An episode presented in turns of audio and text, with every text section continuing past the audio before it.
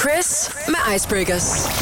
Lige præcis, og icebreakers er jo, hvad man øh, byder uventede gæster, som nogen siger. Hej Karoline. Hej Chris. Det kan være godt og dårligt. Det kan det nemlig. Ja, det, øh, vi får se, hvad der sker. Øh, vi er i hvert fald klar til at give dig en lille verbal redningsvest, hvis du skulle stå i en situation, hvor det bliver en lille smule akavet, og du så enten vil prøve at gøre det bedre, eller måske værre. Yes. Lige præcis. Øh, er du klar til lige at, at lægge for land? Det vil jeg helt vildt gerne, Fedt. fordi jeg er jo kæmpe stor Harry Styles-fan. Og jeg hader ham jo, så det passer... Nej. Ej, Nej, det kommer bare til at lyde som om, jeg er jo, og du er jo ikke. Men, nej, øh, nej. ej, det går helt under mit hjerte bare, du sagde det der. Nej, jeg elsker Harry. Det var bare fis og ballade. Undskyld, jeg afbryder. Det bliver fantastisk at øh, opleve ham til mig. Men det er en sidenote. Hvis man lige står der i køen til koncerten, man skal ind, og mør, man står og øh, battler i facts om Harry Styles, så kan du måske bruge det her. Fordi han bed faktisk ved et uheld spidsen af sin tunge, mens han øh, indspillede Fine Line. Men det var ikke bare, fordi han lige sådan kom for til det. satan.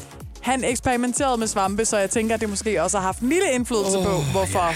det skete. Men ja, der røg altså en øh, spids af tungen, imens verdens bedste Fine Line-album blev indspillet.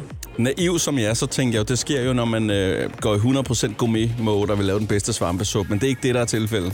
Altså, han er jo lidt en alternativ type, så jeg tænker måske også, det er nogle alternative svampe, han har haft fat i. Det er en god suppe, som man siger. Ja. Nå, jamen, øh, jeg har også et øh, fact, som er ved, lidt ved musikken. Ja, tak. Dolly Parton. Ja. Øh, hun har jo skrevet øh, omkring 3.000 sange, men et par af de mest legendariske, Jolene og I Will Always Love You, som øh, Whitney jo har sunget så flot og smukt, øh, de er skrevet på samme dag. Hvor vildt er det? What? Yes! To af de allerstørste sange, som man vil sige i Sønderjylland.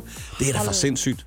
Altså, så må der have været... Altså, universet må have gjort sådan, at der har været en, en tør periode efter det, så du kan ikke bare skrive sådan to geniale sange på en dag, og så også skrive gode sange efter det. Hun har jo skrevet være- 3.000, så hun har jo bare blevet ved jo. Der hun må er være jo, retfærdighed til i verden. Hun må have haft en dårlig uge efter det. hun altså, er det fontænen, der ikke stopper med at give vand. Jeg, det svarer lidt til, at landets statsminister både løser øh, energi- og inflationskrisen på samme dag. Ja, fuldstændig faktisk.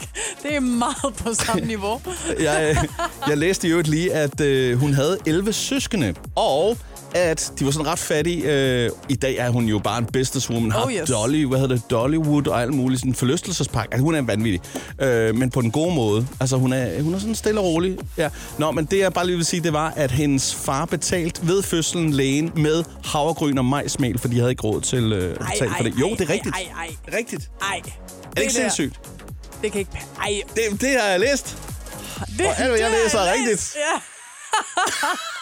Okay. Lyt til Icebreakers podcast på Radio Play.